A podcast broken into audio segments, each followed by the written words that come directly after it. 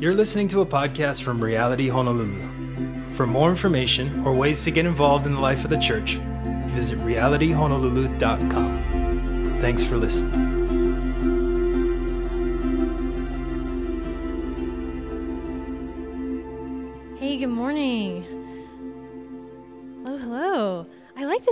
House feel.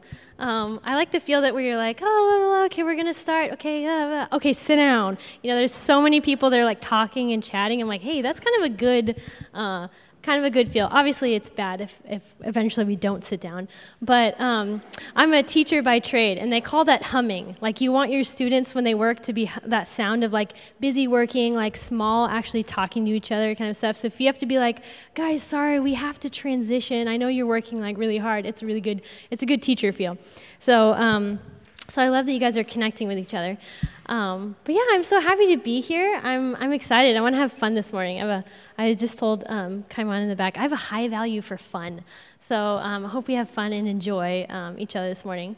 But um, yeah, as David said, my name is Audrey, and um, my husband's name is Deddy, and we've been coming here for um, about four and a half years, and it's been really fun. And we have a little baby, Nova, at the back. my husband's holding her. Um, and she is such a joy in our life. You can hold her up, babe. There she is. little Lion King moment right there. Um, my brain was like, break out, sing it. No, I'm not going to try that. But yeah, we love her so much. Motherhood has been such a joy, and um, and also I've never slept um, the least amount. I'm like words. What are those? Yeah, this is like a case in point. I've never slept the least amount as I've slept with um, Nova. And um, a lot of people, like when they're pregnant, have um, insomnia, and I like rarely did. I slept like 11 hours in the summer because I was um, a teacher. I was off, so I would just be like, oh, I should probably take like a nap or two as well, because like why not? So I was sleeping 11 hours and taking naps. So when Nova came into the world, um, it's been rough. Um, but last night I only got up three times, so that was pretty good. I like got up this morning and Daddy let me sleep a little bit, and I'm like, woo! I can conquer the world. I can do this. I can do some chores, and I can probably think about what I'm going to eat later. So um, I'm excited about that. In the series that we have been doing, also we're talking about uh, Jesus and miracles and the purpose of those miracles. And we're focusing in on um, what it is that uh, he was doing and why. And so I'm going to be talking about Jesus calming the storm. And in that, um, I have a section on peace as well. So um, my second kind of element there is the peace of God. And much of what I'm sharing today actually is where I had so much anxiety this one night. It was like really gripping me. And anxiety for me is like where it sits on my chest and it's hard for me to breathe. And then the Lord just started speaking to me about peace, of what is peace. And so I hope to be able to bring that to you today. Um, and I feel like this morning is densely packed good news. So we have a lot of um, scripture and a lot of. Um, kind of ways that we're going to be unpacking that. And I also have um, these slides that are going to be attached to uh, the sermon later on. So if you feel like um, I'm maybe going a little fast through the slides, don't worry because um, I'm going to have those posted for you. All right, let's jump right in. So this is Mark 4:35 through 41, and this is from the ESV. On that day, when evening had come, he said to them, Let us go across to the other side and leaving the crowd, they took him with them in the boat, just as he was. And other boats were with him. And a great windstorm arose, and the waves were breaking into the boat, so that the boat was already filling. But he was in the stern, asleep on the cushion. And they woke him and said to him, Teacher, do you not care that we are perishing? And he awoke and rebuked the wind and said to the sea, Peace, be still. And the wind ceased, and there was a great calm. He said to them, Why are you so afraid? Have you still no faith? And they were filled with great fear and said to one another, Who then is this that even the wind and the sea obey him? Pretty gnarly story. Okay, let's pray.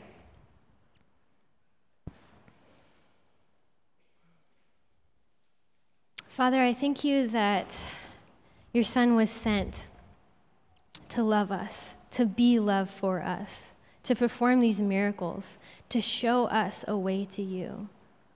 Father, in this world, we're surrounded by troubles, by crisis, by these metaphorical wind and the waves. So I pray, Lord, this morning that we would leave with an understanding that there is peace within us, peace surrounded us, and peace through us.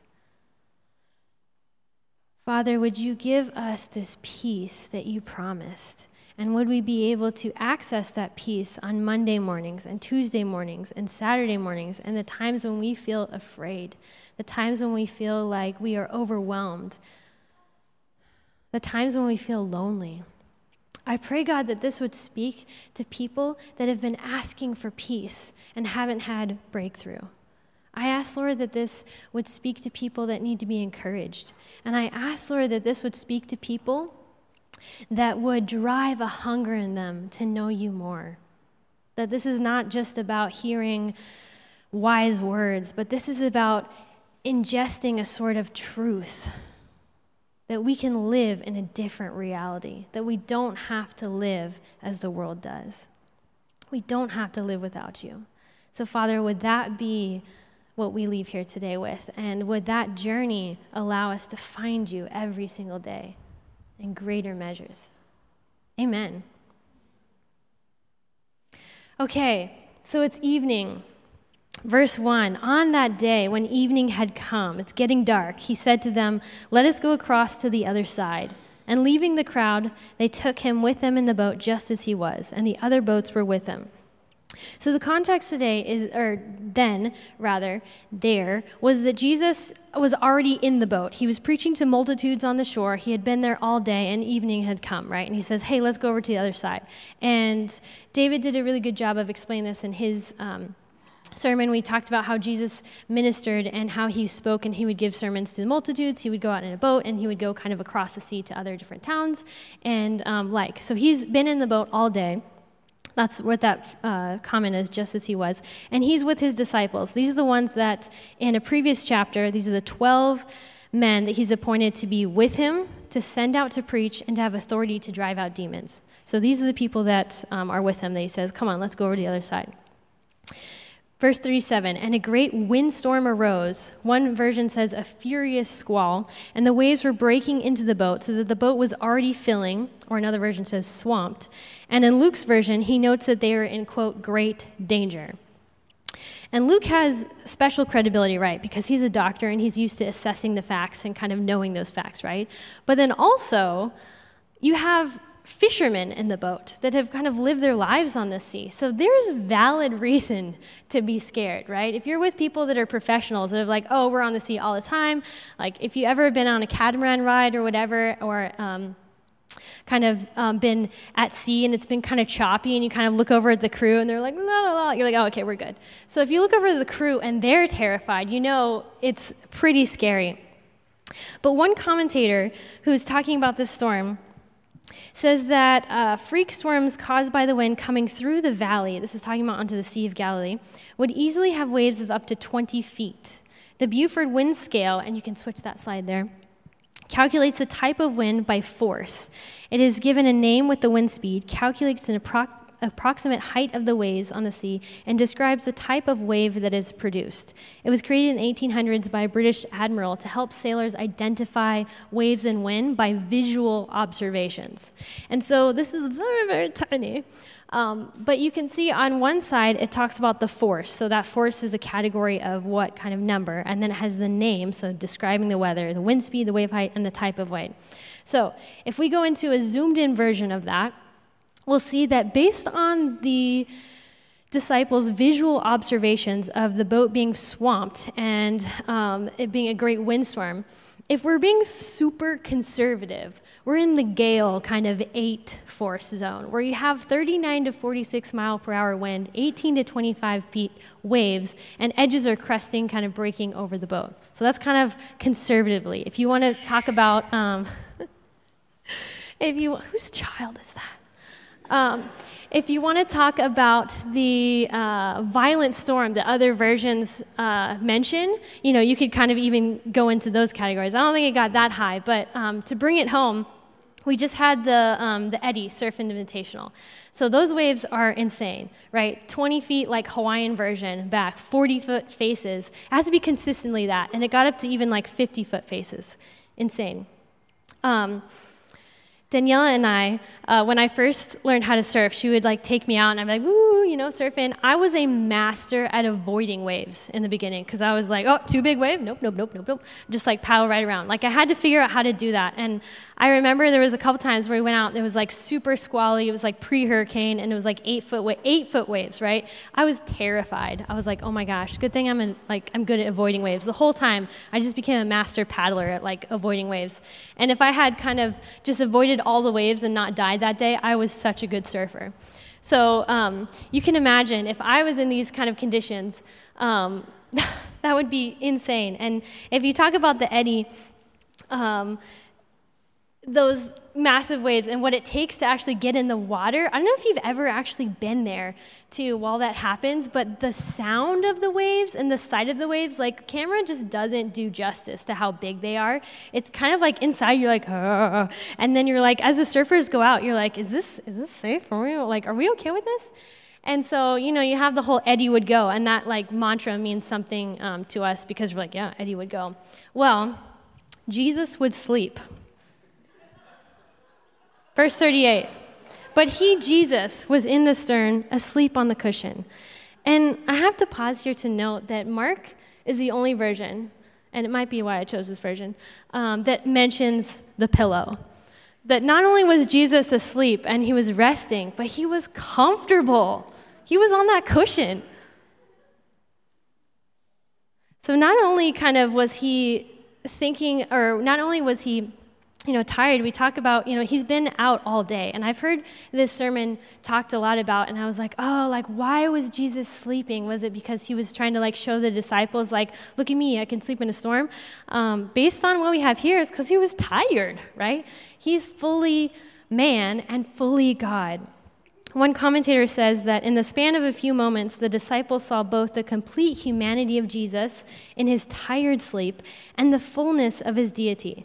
They saw Jesus for who he is truly man and truly God. So he's tired, he's asleep, and meanwhile, we have the disciples, right? Verse 38. And they woke him and said to him, Teacher, do you not care that we're perishing? And to this, I really relate because how many of us, when we're overcome by fear, we're under the impression that Jesus must not care or he must not understand what we're going through, or he must not know the conditions, because we're professionals. We've been on sea our whole life, right? We know this means perishing. This type of force of uh, wind, this type of gale means perishing, right? But we forget the who that's with us. We think about the odds stacked against us. And in that atmosphere of terror, you know, teacher, do you not care that we are perishing? With being surrounded by life threatening elements, we forget uh, who's with us. So, verse 39, someone's about to go all God mode here. And he awoke and rebuked the wind and said to the sea, Peace, be still. This is Jesus. And the wind ceased, and there was a great calm. The peace that lived in Jesus and that lived inside him and that was him was a very, very different reality than that storm. It's kind of like exact opposite. If you remember the Beaufort wind scale, you have it starts at zero. So you have where the where the um, lake or the sea or whatever looks like a mirror, right? You have that understanding of uh, no height, right? Like a mirror is the description. So you have something of like the Eddie Aikau to absolutely nothing. That would be pretty crazy too. And in that understanding, his disciples are filled with fear. Verse 40, oh, sorry, we're going back to Jesus, then we're going to the disciples. He said to them, Why are you so afraid? Have you still no faith? You have little faith. And to this, think this seems a bit harsh of like, yo, we were just about to perish. Like, this is pretty crazy. We have full reason to fear. We were reasonably going to perish. Um, but he's calling the disciples to a different reality, a different perspective of faith that knows that Jesus is Lord over nature. And one commentator talks about this term, this uh, oligopistos, which means you of little faith. It's used by the Lord as a tender rebuke for anxiety. One scholar writes that he does not chide them for disturbing him, but disturbing themselves with their fears. So, how many of us experience disturbing ourselves with fears? Which I think that's a really interesting way to phrase that because that means we have responsibility or we have some sense of ownership over what can disturb us. And in that sense, if I was a disciple, I'm like, how can you not be disturbed by this, right? The wind and the waves are insane. So the disciples are asking him, you know, well, did you see the waves? We have real reason to fear. But Jesus is saying, do you see me? You have more reason to believe. And that is pretty crazy because if you understand the who I am, the God that's with him, in, in perspective of that gale, that gale that was insane to absolute calm, right? That was, was what was living inside of Jesus. That was what caused the disciples to um, marvel. Here we go. Verse 41. And they were filled with great fear, one version says awe, and said to one another, or marveled, Who then is this that even the wind and the sea obey him? Talk about an emotional roller coaster you're just thinking you're going to die, you're going to perish. So I, my emotions would probably be pretty high. You know, I'd be thinking about like, what did I leave behind? This is how I go. Um, didn't think this was going to be like it was. You know, um, to all of a sudden, you know, Jesus wakes up, tells the wind and the wind, and it's not like, and then in 20 minutes, everything's settled. Immediately, right, it goes calm. And then you're like, oh, shoot, like, who is this person, right? Who then is this? So it's like fear about all around you, and then you're looking at that person in the boat like, oh my gosh, who are we following, though?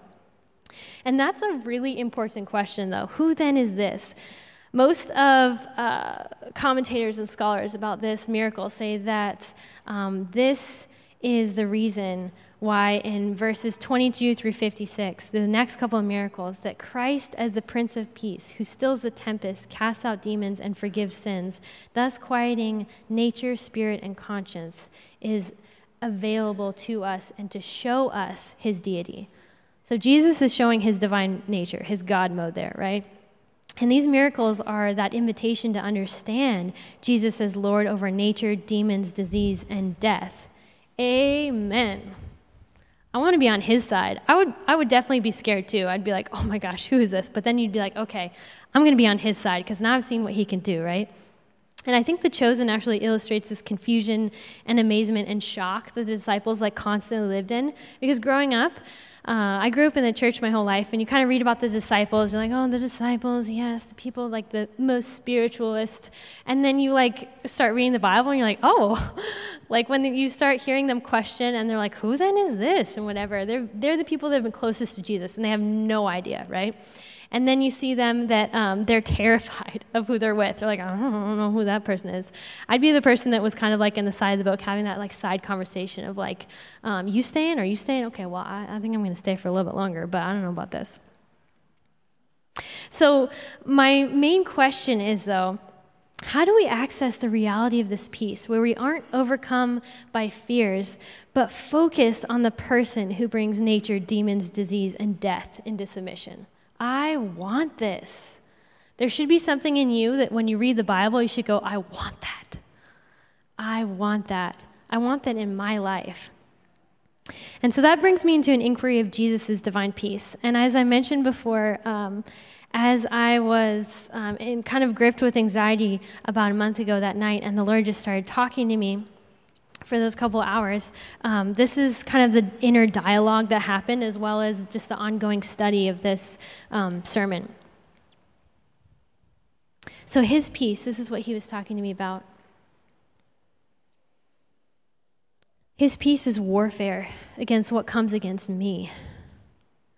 His peace is found through being in the presence, through being in God's presence and communing with Father. His peace our portion, was bought with his blood, and he gives it freely. So his peace is found in accepting true life, life found in Jesus. There's this song by uh, Will Reagan that's um, called Running in Circles. And the chorus of it is over and over again like, I'm so forgetful, but you always remind me, you're the only one that gives me peace. And he says that over and over again. And every time I hear it, I'm like, yes, I forgot. You're the only one that gives me peace. So that's what this journey is also about, is understanding that kind of peace. So, where is true peace and who offers true peace? Because it's a person there, right? John 14, 6 says, This is Jesus. I am the way, the truth, and the life. No one comes to the Father except through me. So, Jesus is the way to the reality of peace found by reconciliation and communion with the Heavenly Father. Ephesians 2 14 through 16 says, For he himself is our peace who has made the two groups one and has destroyed the barrier, the dividing wall of hostility, by setting aside in his flesh the law with its commands and regulations. His purpose was to create in himself one new humanity out of the two, thus making peace, and in one body to reconcile both of them to God through the cross, by which he put to death their hostility. I've definitely shared that verse before here, but that is another explanation, right, of Jesus as our Savior, the way, the truth, and life, because He saves us from bondage and darkness. That's part of why He came. But the other reason is that He came to connect us to the Father so that we could commune with that peace. So it wasn't just like, hey, cool, now we can live. It's like, but what is true life? Life is being connected to the Father, life is being connected to what He died for. It's connected to His reality of peace. So there, the same reality of peace in Romans 8 2 says that Christ Jesus, the law of the Spirit who gives life, has set you free from the law of sin and death and connects you. Then it kind of goes on to talk about the Heavenly Father. And that verse, uh, 1 John 3 1, where Father calls us his beloved, says, See what great love the Father has lavished on us, that we should be called children of God. So, John there is talking about it's not just like, oh, Father kind of accepts us. No, He's lavished us with love, and He calls us children of God. So, the whole reason He came to save us was to conquer death and connect us to Heavenly Father, which I wrote is, I think, a living proclamation of justice that brought true life. And another way of saying true life is true peace to our souls.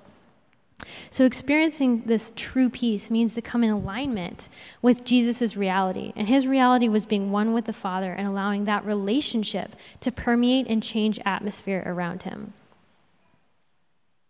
This truth is so good. And yet, I find that sometimes when I read about truth, I'm like, oh, it's so good. The same kind of like, I want that. How do I make it true for me? Because you know when you know something is true, but then you experience uh, something different, and you're like, how do I step into this? And so this next kind of section is talking about how to kind of practically step into this understanding of truth. In Romans, Paul addresses how life through the Spirit sets us free and then compares that perspective of freedom to the bondage of the mindset on the flesh. So here we see that for peace, posture matters. Your ability to position your heart and your mind matters.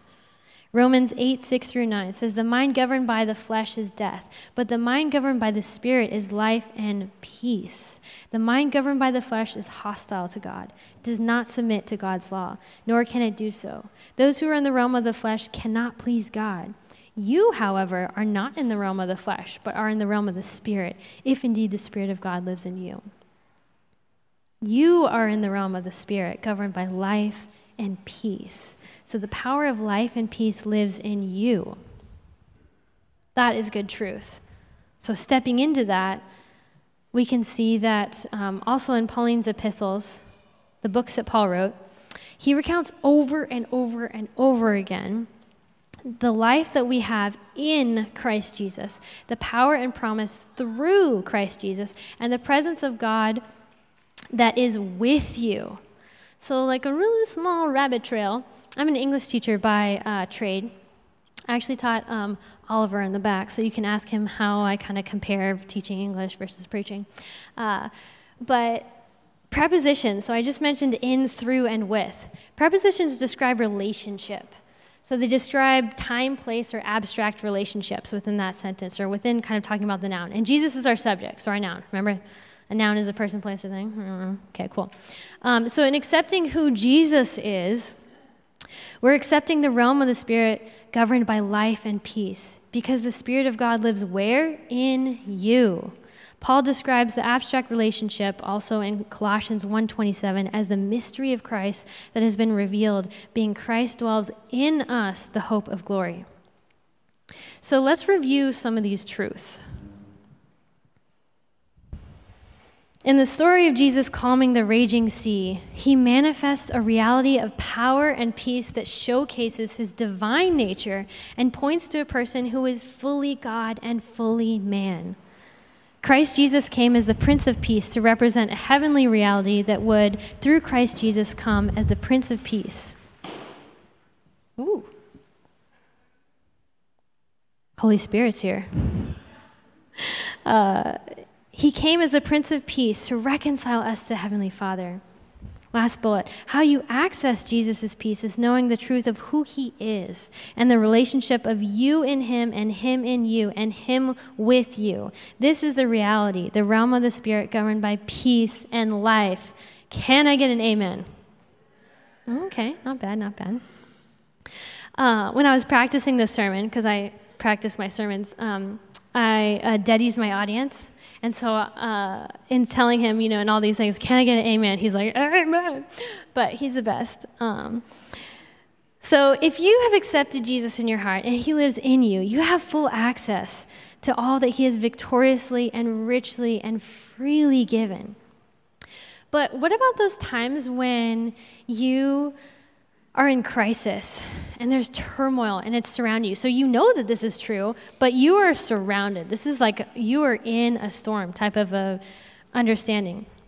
Or also sometimes uh, you just feel like God is distant because we're busy people living busy lives, and sometimes we forget how to connect to God. I don't know if you ever relate with that, but um, sometimes I'm just going about life, and then it's like that running in circles song of I forget I'm so forgetful. You're the only one that gives me peace.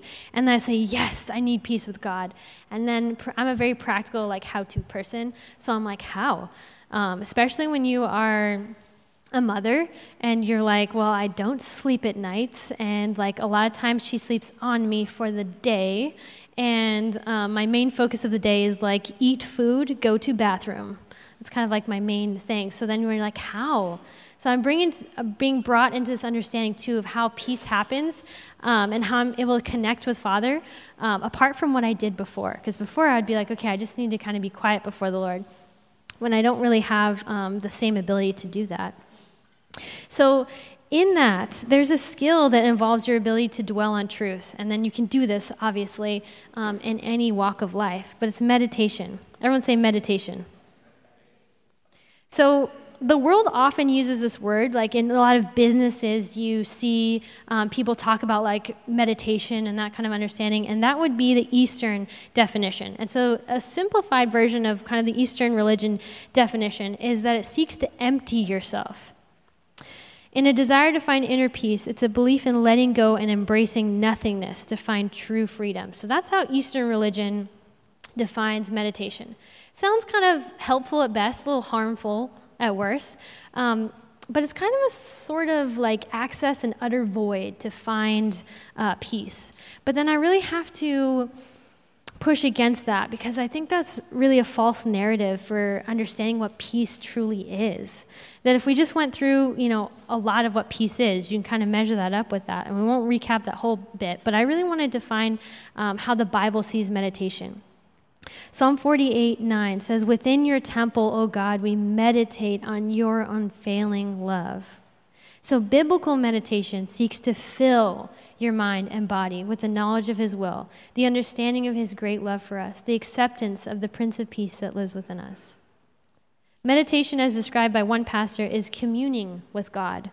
It's a relationship based activity being filled with this truth.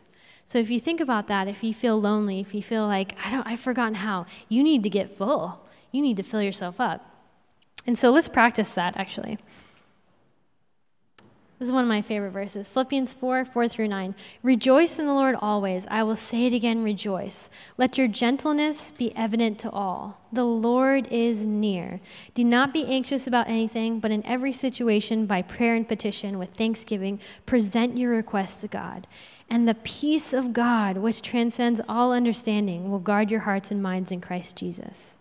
Verse 8 Finally, brothers, whatever is true, whatever is noble, whatever is right, whatever is pure, whatever is lovely, whatever is admirable, if anything is excellent or praiseworthy, think about such things. Whatever you have learned or received or heard from me or seen in me, put it into practice, and the God of peace will be with you. So, when you are surrounded by fear and you forget who lives in you, or if you feel like that desperate sense of loneliness, uh, when you have lies that come against you, or if you feel attacked, or if you're in great danger, there's always the truth of peace that lives in you and with you.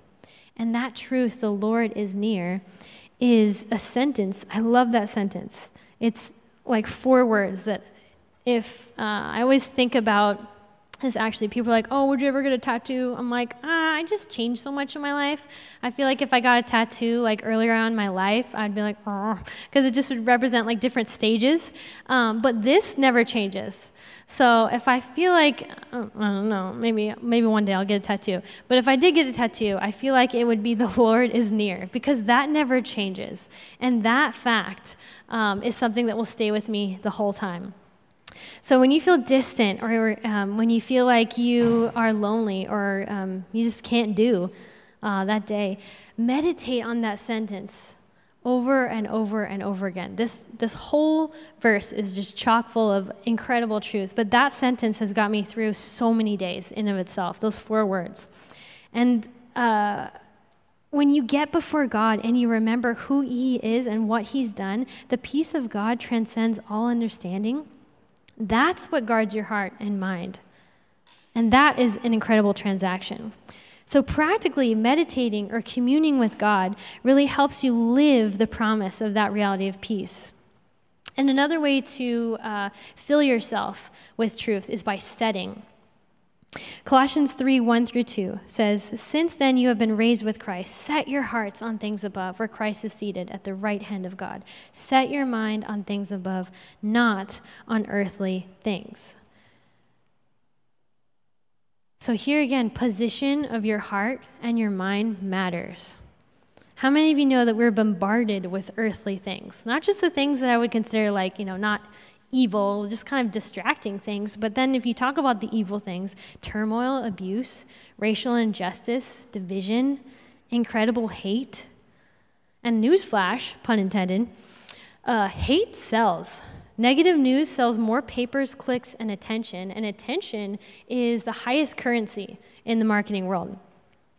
A recent discussion about this um, was published in the New York Times. This was during the pandemic called Bad News Bias. I want to read you some of that. An economics professor at Dartmouth College noticed that COVID 19 television coverage almost always seemed negative, despite what he was seeing in the data or hearing from scientists he knew. So stay with me, this is interesting stuff. He and two other researchers built a database of coverage uh, over COVID information from every major network CNN, Fox News, Politico, the New York Times, and hundreds of other sources, and in the US and overseas. The researchers then analyzed it with social science technique that classifies language as positive, neutral, or negative. And here's what they found. About 87% of COVID coverage in the national US media last year was negative. And that's not just because like the story of COVID and the pandemic was this like grim story that had no positive news. That's because they realized, as he says, this is the professor speaking, human beings, particularly consumers of major media, like ne- negativity in their stories. We think major media are responding to consumer demand because bad news sells. And if I'm a news company and I'm reporting the good things that actually are happening during the pandemic, um, people may write me off. They may not actually listen to that story because they're trying to find the deets, right? And so they reference the US national uh, media coverage in reference to all the other um, overseas companies, those news companies, right? And they found that we were like 20% more negative than all other major um, countries, which is pretty crazy. That means there were actually positive things happening, but we were focusing on, we're like, okay, positive things happening here, shifting to the negative one. Uh, I was really kind of wondering why this was the case, though, too. So here's another quote from the article, though. The impulse to consume negative news can be difficult to resist. We are evolutionary wired to screen for and anticipate danger, which is why keeping our fingers on the pulse of bad news may trick us into feeling more prepared or more in control, says Cecile Ahrens, who is the clinical director of therapy in San Diego, California. So, if we're kind of in a judgmental attitude or being kind of cynical, we could read this article and shake our heads and be like, ah, major media, inherently evil. And then when we get to where the article explains that major media is actually responding con- to consumer demand, we can be like, ah, people these days. And then when you get further and you read the quote about people being drawn to bad news because they fall into the illusion that bad news, reading more bad news, helps them feel more in control and more prepared to assess kind of the risk or whatever, this is where it should kind of hit home for us. Of course. Don't we want to be more prepared? Don't we want to feel like we're knowledgeable about what's happening so we can respond in an appropriate manner? Jesus, do you know these statistics? Are you aware of the suffering? There are real reasons to fear and be concerned for our lives. But Jesus says, Do you know me? You have more reason to trust me. The miracle of calming the storm was about an invitation to know the Prince of Peace that lived in a different reality. Ephesians 6:15 talks about the shoes that we're supposed to put on that gives us this readiness by the gospel of peace. This is in reference to the armor of God, right? If you grew up in church or if you went to VBS or whatever, we have the belt of truth. And, you know, every time someone would be like, the belt of truth, and you like buckle that, right? And they would say, like, the breastplate of righteousness, and you like lift that up, right? Or the, um, sorry, the shield of faith and the breastplate of righteousness and the helmet of salvation, the sword of the Spirit. But I find it interesting that the shoes, given by the gospel of peace. So you have the shoes of peace, the, the readiness given by the shoes of peace. Readiness there actually translates to preparation. Something I kind of missed before about peace actually preparing us for battle. Something that you're like, oh, okay, uh, you put on all that armor, don't you forget those shoes. you're not going to be ready, you're not going to be prepared. So, this understanding of readiness and preparation is about what God has to say about peace. But I want to go back to kind of setting again. So, how do we set our hearts and our minds on things above? I think it's part of we need to become consumers for Philippians 4 8. The whatever is true, whatever is noble, whatever is right, whatever is pure, whatever is lovely, whatever is admirable, if anything is excellent or praiseworthy, think about such things. I think of how my life would be if I really thought about those types of things before bed and the first thing when I got up in the morning. How my life would be different. How I'd actually be prepared for battle in a way that I couldn't be by perhaps catching up on the news or, you know, doing other types of things. But I have a quote here that I love that kind of talks about this setting. This is by Pastor Bill Johnson. He says, Heaven is filled with absolute perfect confidence in God. This world is filled with absolute mistrust. And you and I will always reflect the nature of the world we are most aware of. What you live conscious of is what you will reproduce in the world around you. I try to live in such a way that nothing ever gets bigger in my awareness than my conscious an awareness of the presence of God upon me. I don't care what the problem is. If it's an international crisis or a personal issue, the moment that problem gets bigger than my awareness of the presence of God on me, then I will live in reaction to a problem. Another way of talking about this is in Colossians. It says, Let the peace of Christ rule in your hearts. That awareness, right? Since as members of one body, you are called to peace and be thankful. Set your eyes on things above, not on earthly things. So before we read earlier in Colossians, this is later, 3:15. If we want to reproduce the reality of Christ in us, we have to let his peace rule, not earthly things. We have to see peace and thankfulness and praise as a way to fight the ongoing crisis and crises of the world. And then there's kind of the doubting side of me, right? I'm like, mm, but doesn't that mean we're kind of being irresponsible? That we're perhaps ignorant of what's really happening? Isn't this attitude careless? And I think the disciples would kind of agree with you.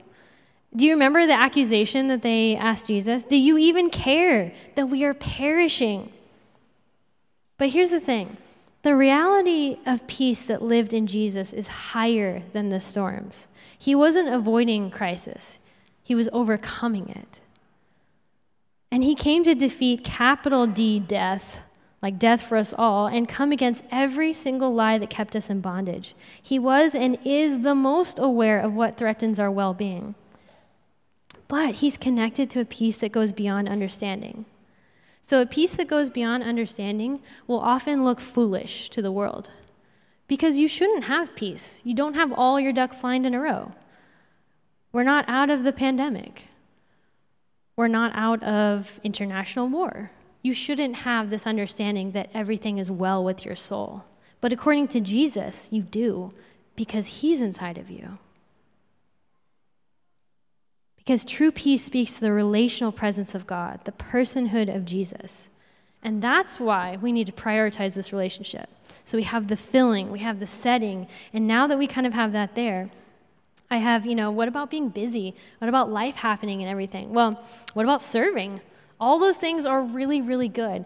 But in comparison to prioritizing the relationship of being with Jesus, it doesn't measure up quite so well.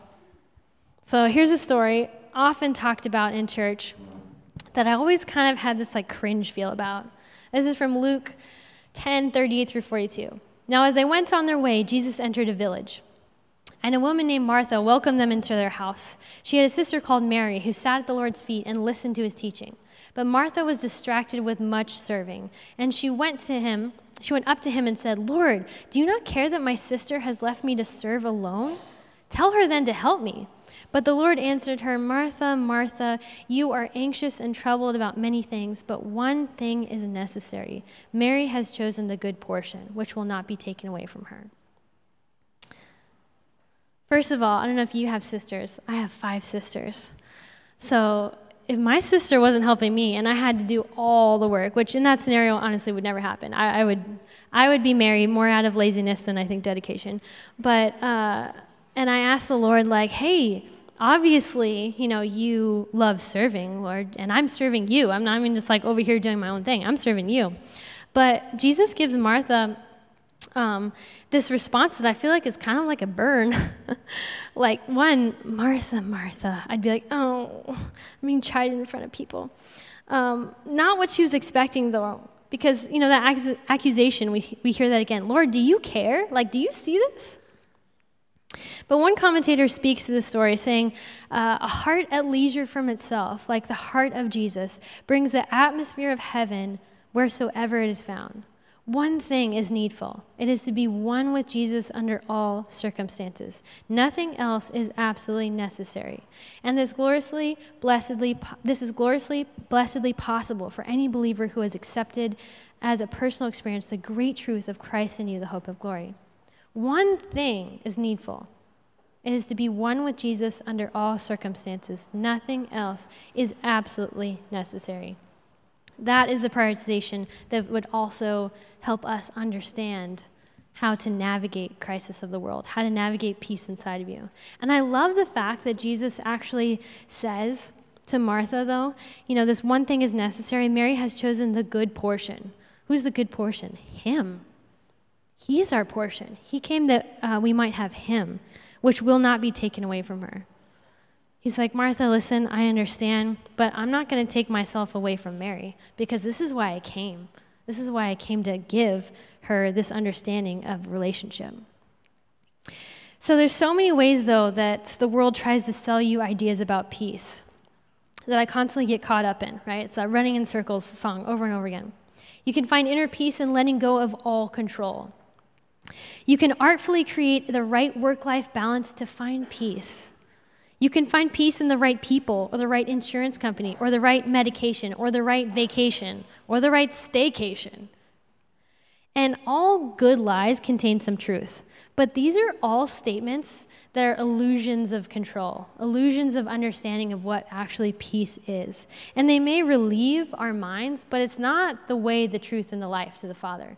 It's not the divine peace that's above the storm. And I tend to get into this cycle of kind of desperate hustling for peace where I'm just like trying to stay afloat.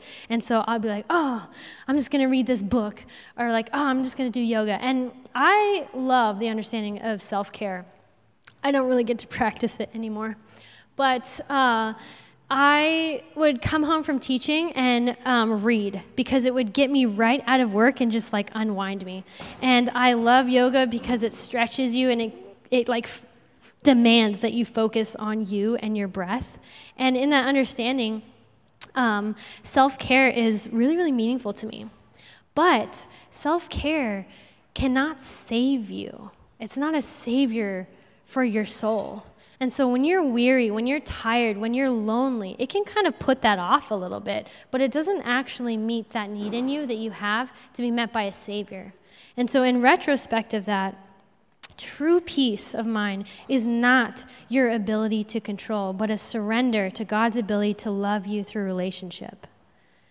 1 John 4:18 says there is no fear in love, but perfect love casts out fear. For fear has to do with punishment, and whoever fears has not been perfected in love. And this verse is wonderful, beautiful, and absolutely incredible. All these passages are a beautiful synopsis of the gospel of why Jesus came and who he connects us to and brotherly love. Um, so please, please go read it.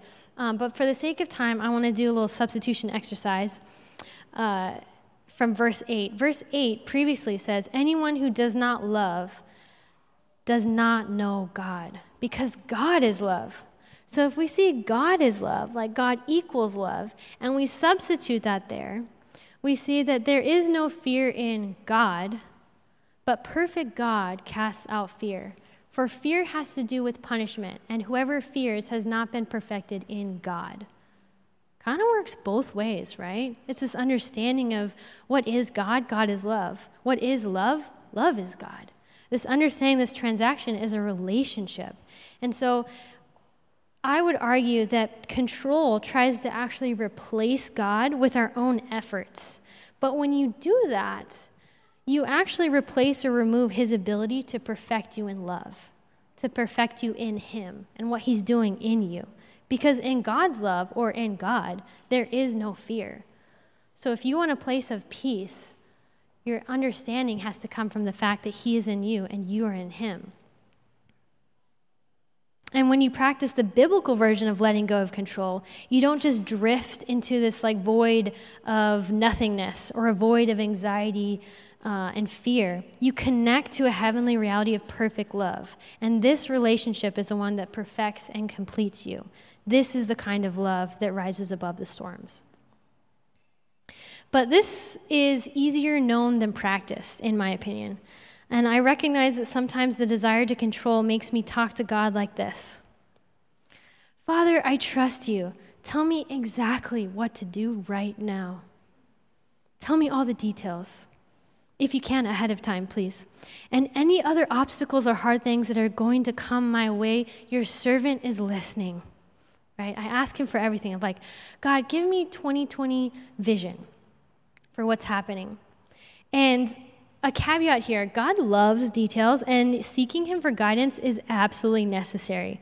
But in this case, um, what I'm really saying is, Father, would you please take away the opportunity for me to trust in you and give me this divine insight so that I can plan my way out of practicing faith for navigating the unknown?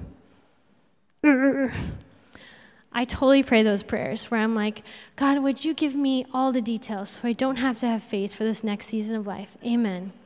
And then I'm like, oh, mm, okay, well, God, would you give me, you know, a different understanding? But this is the opposite of dependency. This is the opposite of trust in the character and the person of God. And I think I search for that because it's an illusion of security and a false sense of obedience. I'm like, hey, listen, you tell me everything, I'll just do it. And he's like, I actually want the relationship of you trusting me and taking steps in faith. Um, and that's where I feel like he's like, Audrey, Audrey. It's that like double, double name uh, head shake. And this one time in particular that I was wanting a solution and I was making a decision, and um, God showed up. And I was not very thankful about it. I was praying about this decision, and I felt the presence of the Lord. And I was saying, like, God, what should I do? And I felt him say, I'm here. I was like, wow, thank you. That's so great. What should I do? He's like, I'm here. And I'm like, yes, yes, so good. What should I do? And I just felt his presence. And instead of being like, oh, what a gift I have in Christ Jesus, I was like, ah, forget this. And I just like went on a run or something. I was like, oh, I'm going to pray. I'm going to pray later or whatever. And it was much later, actually, like I would say, like days, where I was listening to a sermon or I was discussing this with someone, I can't quite remember, but I heard this phrase When he gives you peace and guidance, he gives himself. When He gives you peace and guidance, He gives Himself. Because peace and love is a person. I was like, oh, that's why he kept saying, I'm here, right? And if we go back to that one commentator talking about the Martha and Mary story, right? One thing is needful it is to be one with Jesus under all circumstances. Nothing else is absolutely necessary. So here's my hope my hope is that I learn, that we learn communion with God over control. That we don't seek to find control and then, like, oh, that's what gives me safety. That we're okay with feeling the, the doubt and the craziness and bringing that to God and saying, like, okay, as you are in me and I are in you, like, help me walk this out. And I know that fear often overtakes us. So I just wanted to share, like, from my perspective, that um, I struggle with anxiety and anxiety attacks. Um, they were they're a lot better, but they were most frequent in grad school and my first couple years of teaching. And this is where like my sympathetic nervous system is engaged, aka that fight flight response that like jacks up cortisol in your body to where you're like, whoop, you know, assessing risks and fear, like a lion's about to attack you type of feeling. But it's all on the inside. So it makes me feel like an absolute crazy person because like I have a hormonal imbalance. Nothing is happening on the outside, but the inside is absolute turmoil. And I feel like I'm a shell watching myself live, and I'm mindlessly frustrated at being incapable of producing small tasks like even an email. It's really, really frustrating. Um, everything requiring focus and concentration becomes extremely hard. And um, it's a type of illogical havoc in my internal world. So, the logical fact of like, it's okay, there's nothing to be afraid of, like, nothing's happening outside, it doesn't work because it doesn't work to calm you if that's not the trigger. And it feels like just raw fear corroding your everything. It's heavy, it's thorny, and it's sometimes hard to detect. And also, I felt shame about it because I thought, well, Christ lives in me why is this happening, right? Is it something I did wrong? Is it something that I'm like not doing, blah, blah. And so I would really struggle with these times, and I would sometimes share with people that I needed prayer for anxiety. And more than once, I received a well meaning, um, but in those times, you know, like they were telling me, in those times, just choose joy response. And in my brain, I'm like, you don't say. Because if it was just a, like a switch of like, oh, oh just choose joy, well, like, woo, I'm better. I'm like, okay, what about like most of the world that struggles with anxiety, right? And I think that that was totally well meaning, but completely powerless. No offense. Also, there's no one here, so don't worry. Um, but it's not something that, um, you know, this a type of like horrible suffering that I've experienced is not something that like a flip of a switch would um, be. And yet, you know, in those times of like mayhem and like ruminating doubt, um, if someone kind of tells you that, it's like someone just saying, like, you know, just live, love, laugh. And you're like, what? That's the worst advice I've ever been given. You know, where did you get that, Ross? Um, no offense if you have that in your house. But uh, it's this understanding of like, ah, well meaning, but no power. And so I found through those times, though, that Jesus was very aware of how I felt. The fully man part of God um, allowed me to work through those times. And sometimes it wasn't even in those times. It was like way later that I was like, oh, that's where you were. So those times were um, a process of perseverance and building character in me. And there were a lot of people that also came alongside me to help you. But you know what is really helpful, I think, for people who experience anxiety? Pray powerful prayers. And don't just tell people, and I'm not saying this because um, out of judgment. I'm just saying, I think you should pray, like, send people your prayers. If you just say, pray for you or whatever, a lot of times I forget. You know, we live busy lives. Or also, I pray for them and it's kind of like, ah. But when, when I'm like, I'm going to send them a prayer right now, and this is what I'm saying, this is what I think would be helpful. Pray powerful prayers. Pray that they would be aware of the personhood of Jesus and the Prince of Peace in their mind and body that they would feel the reality of heaven that reflects the perfect peace and sanity that lives within them. That the truth that Jesus makes the darkness tremble would settle in their bones, and despite this internal turmoil, their spirit would begin to minister to those places that feel void. That the wonders of his love would dispel all fear, and that the truth that they cannot be separated from the love that is in Christ Jesus would permeate their being that Papa God, who calls his children his beloved, is near. He is near, and his affection does not change. Jesus' ability to control and sit on the throne does not change, and his will for them to be in unity with peace does not change. When you come into the alignment that Jesus was and you declare that over some, someone, that's you helping position truth. That's you actually coming in on their behalf and standing with faith, because that requires faith. All those statements that you said, right? Well, what if nothing happens? Well, what if something does happen? We have to be- believe that faith is also a risk, right? And when you are stepping into that, it's a process, it's a journey. But so many times I have been so amazed at how God works in people's lives when you are able to stand in with them and declare His truth. And so I commend you to pray powerful prayers. And if you're like, I don't know how to pray powerful prayers, well, look in the Bible. You can plagiarize all that truth. Like, it literally is power that you have permission to use. And you can just take it and be like, these words are my own. The Lord is literally like, pray this prayer, right? You can use those words. You can plagiarize that. Which is saying a lot, because I'm an English teacher and I have a thing against plagiarism. But in this understanding of kind of what Jesus did in calming the storm, I kind of I'm ending here, but I want to want to also talk to you that um, that there's this really uncomfortable promise of God where He says that there will be suffering in the world. Um, it's actually a promise, and you're like, oh, that's not really popular. Like, I want to hear the promises of love and peace. And yet, in that understanding, you have to understand that he is also promising himself. So, the purpose of that passage of Jesus calming the storm is not that every storm that comes um, upon you, he's going to calm. That's actually not what he promises. He promises that there's going to be suffering and tribulation, but he promises that he will be with you through that suffering and tribulation. And so, I have uh, two verses I want to share with you to end here. John 14, 27, Peace I leave with you, my peace I give you.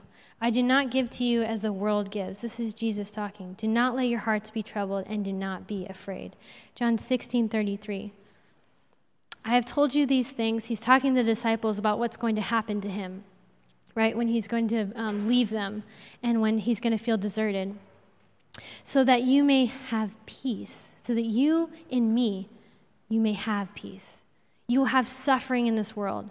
Ooh, there's that promise, right? But be courageous. I have conquered the world. Ooh. Right? There's that understanding of like our perspective should be from the understanding that uh, the war is already won, right? So that understanding is actually what helps us have peace that He is in us and we are in Him, and that He is victorious. And I just want to say also that um, if you're listening to this message and um, all the things that I've said about communing with God, you don't know that. I would like to invite you to understand this God that gives peace.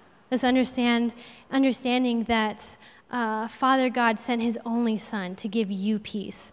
And he bought that peace at a really heavy price. And he bought that peace at a heavy price when we were still sinners. And so during worship, if you want to um, experience a God that lives inside of you, I would encourage you to say, Jesus, would you come in my heart? Jesus, would you allow me to be connected with the Father that loves me, that lavished his love upon me? I recognize that you died for my sins, and I accept that you call me his kids. And that understanding is what brings you into peace. Because I don't want to talk a lot about this, and then you leave here if you don't know Jesus and be like, oh, that was nice. Guess I don't know how to kind of know him, though. Um, because that knowing, that process, we're all in that process. None of us here that even know Jesus have arrived. It's, it's an ongoing process of relationship. But I, wanna, I wanted to let you. Um, have that understanding that that is available to you and it's the greatest decision you could ever make. And um, lastly, I want to leave you with this. Um, it's not a sermon by Audrey if I don't give you a playlist. So um, this is from Spotify, and I can't take credit for this. It's not a playlist, actually. It's two albums. Um, but if you play these albums, then Spotify kind of like plays songs like it, so maybe that's there. But Peace and Peace Volume 2 by Bethel Music, um, heaps of artists that are on here, and all different songs that they have kind of remastered in a really soothing, incredible way. But I think each one of these songs is like a message that's declaring that peace into your life. And so sometimes when I feel so like I don't know what to do, I just like I can click on Spotify though, or Apple Music if you have Apple Music or whatever you kind of listen to songs with. Um, I can click on this album and it starts, and this helps position. This helps start the thankfulness. This helps start me set my mind and my thing in my. Um, heart on things above, not on earthly things, because sometimes I'm just steeped in it. So this kind of helps me. So I wanted to kind of leave with that. And then I'll invite the worship team up now. Uh, but with this journey, with this understanding of kind of what is peace, when this next kind of set of worship, I'd also encourage you to uh, get with God and just see what He has to say about your life and peace too. Because that revelation, that understanding, we're all in different walks of life there. But that uh, opportunity for the Lord to minister to you, I think, is the most powerful because it's like the exact words that you needed. It's the exact phrase that you needed. It's the I'm here that you needed. That when you need, you know, we all have different needs. We all have different crises. We all have different things that we are hoping for or need faith for. But when Jesus comes, he answers all of those needs. Only one thing is needful, right? To be connected to Jesus. That understanding of connection to Jesus is really why we're here. And so, in this next set of worship, if you uh, want to get communion, if you want that remembrance of who God is and what He did for you and the sacrifice that was uh, laid bare on the cross, there's communion on um, either sides of the stage. There's carpets if you want to come and use them to kneel or just come closer. Um, there's an understanding also that you uh, can just sit in your seat. That's obviously totally fine. You can stand, you can raise your hands. I would just say get with God and um, get with the understanding of what He's doing in your life to procure that peace, to make you aware of it. Because it's not if He gives it to you, He already is inside of you. But that awareness of finding it, sometimes that's the relational journey that I'm on right now. Of I know it, but I want that truth to be real to me every single day. So let's pray.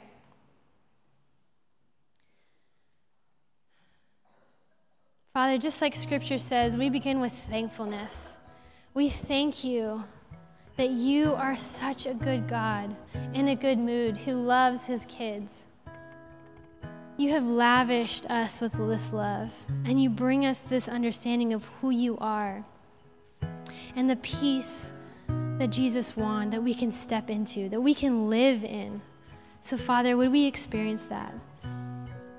I pray for the people that feel like they're distant from God, for the people that feel like they're lonely, that their heart would be ministered to. The Lord is near. Do not be anxious about anything. The Lord is near. We worship you, God.